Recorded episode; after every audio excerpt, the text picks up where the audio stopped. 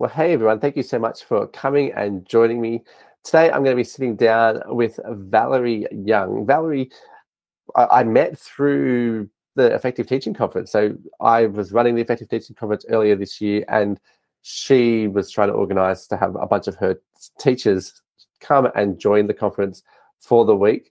I'm going to be chatting with her about how she's actually gone about then implementing the stuff that she's been that she learnt from the effective teaching conference because she came with 26 teachers and then she's used all 26 teachers to then help change things across her school based on what was learnt at the conference. Now, if you missed out on the conference, it's all right. You can still access all the recordings for the conference. Just head to teacherspd.net and you'll see a button there that you can click to go and sign up and watch all of the recordings from the conference, which is, I think it's something like 20 videos or something. We had some amazing presenters, and you can still access all those recordings. Just head over to teacherspd.net. Uh, but let's get into this interview with Valerie. Hi, Valerie. Thank you so much for coming on and joining me today to chat about what you've been doing really since our conference earlier this year. Can you just start by giving people a little bit of information about who you are and where, where you're located? Sure. Um, so I work at an international school based in Mexico City. And I look after teaching and learning for literacy and project based learning. So it's quite a lot of stuff for one school. And we came across the Effective Teaching Conference in a PBL group um, earlier this year. And for us in an international school, it's quite difficult to come across professional development opportunities that we can access. So people don't often come to Mexico to speak to teachers here. So the fact that the conference is online, it gave us a huge amount of flexibility to offer it to all of our staff. And we had 26 people sign up to be a part of it, which was brilliant. It was more than I had ever hoped for. Um, and I was so happy to have all of those people involved. Um, what we've done since the conference is we've got that group of 26 people together and we talked about what were the sessions that really invigorated us that really wanted us gave us things that we wanted to implement. And the two that we're working on right now are controlling the chaos which was hacks to manage your classroom and kelly bell's session on the superpowers of feedback and what we're doing right now is our initial 26, our initial group have come together and we get together every Wednesday morning. Um, I have coffee and snacks available for everyone. And we talk about the session, we talk about the things that we want to implement. And then um, people that want to do the same things are getting together and working in groups and giving them a try in their classrooms. And the idea is we'll come back together two to three weeks after we first meet and talk about how effective those strategies have been. Beautiful. So you've picked just two of the um, sessions. That's the word I'm looking for. I was going to say episodes. They're not, they're not episodes. Uh, so two of the sessions out of the conference you guys are focusing on as the 20, I presume the 26 of you kind of picked those two sessions uh, to go then go through and work through in detail and then yeah. you're splitting into little groups and stuff to implement it. Are the teachers then like are they observing each other in the classroom as well as they try these things out, or are they just kind of trying them and then reflecting themselves and coming back and sharing it? So it's both. We've left it open for teachers to try them out in any way that they want to.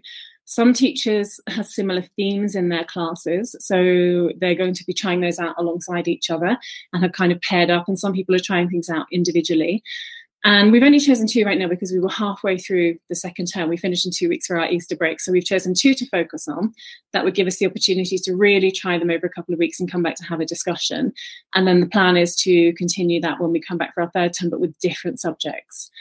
The, the idea also is that those teachers that are implementing things can then talk to our wider school during staff meetings and training um, to tell them what they've tried and how it's worked. So we really want to kind of take that message get it embedded with the the people that were originally involved in the conference and then take that message out to the rest of the school yeah beautiful so it's not just the 26 then that are being impacted by this you actually have plans to have you know, 26 volunteered to do this pd now you were saying earlier to me uh, before we started uh, recording this podcast you were saying that uh, PD is not mandatory for you guys over in Mexico. Like in Australia, it is. Uh, for teaching across our whole country, you have to do professional development. Otherwise, you are no longer a teacher uh, after a few years, depending on which state you're in.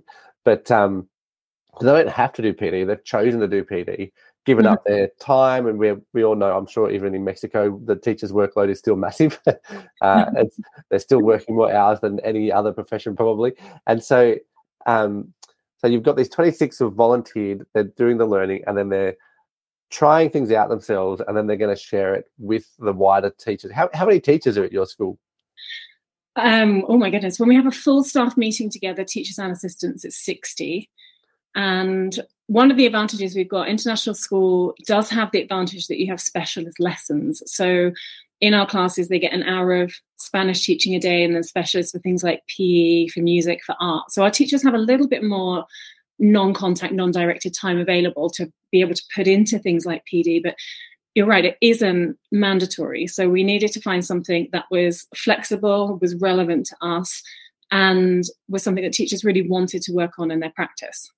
Yeah. Can you give us uh, a specific example at all of possibly one of your teachers and what they're actually working on, what they've pulled out of one of these sessions? Yeah, absolutely. We have um, two teachers that work in our Kinder 2, which is children aged four and five years old.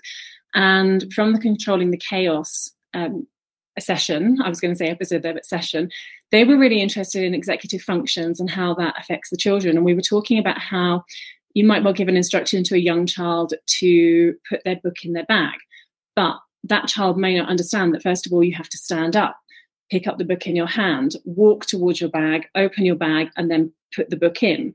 So they were talking about how they can look at those executive functions and break them down for children. They then that sparked a conversation with our music teachers who also teach those children and have to have them collect instruments and put instruments away. And they were saying well we're finding the same thing that the children don't understand how to do that executive function. So those teams are now collaborating to group their children into who can do it with one instruction who needs two or three instructions and as a team, they're working on helping those children to understand what to do, but across both classes and in collaboration you actually have these teachers that are working together. Uh, they've identified a very, it's a simple executive function, like mm-hmm. that is year four, like well, not year four, it's four year olds and five year olds. uh, so yeah, I've got a six year old and I've got a 10 year old at the moment, but I know what it's like to try and get them to do anything. Uh, you've got to actually, you know, process them through things quite a lot, uh, particularly in those younger ages. So, how do you see this going long term for your teachers as they go through and you know, they're doing these two sessions this term and they're looking at implementing these and then feeding back to stuff. How do you see long term this actually impacting and shaping what's happening at your school? Well, the thing I think is going to have the most impact on is our feedback and marking policies. So we introduced a new feedback and marking policy back in November, and it has worked in some grades with some teachers, but not with others. And we realised for some people, the working or the marking load was too much. And from using Kelly's session on the superpowers of feedback, the teachers that are in this group are trying out a highlighter system um, to make it smoother and easier for them to implement and for the children to understand. So the teachers that are trying it out right now are we just completed an assessment week. So the children are looking at their writing assessments alongside some simplified and leveled writing targets that I've made, and then using the highlighter system and we're seeing really good progress for those kids. It's simple for the teachers, it's simple for the kids to understand, and everyone's using the same language. So I envisage in term three moving that to more classes and more grades, and then potentially changing that policy based on the actions that we've taken after the PD and after using what we learned from the conference. Yeah, that's fantastic. So we've gone from you know, the session with Kelly, 26 teachers that would have watched that and chosen to try, well, probably 13 of them have tried to actually implement that because they're doing two different sessions. They're then reflecting, chatting with other people in pairs and stuff, and expanding that then into the feedback that goes to your whole staff, and then your whole staff will, will sounds like they'll probably end up implementing it because it's going well, uh, which then dictates things like your policy and everything like that.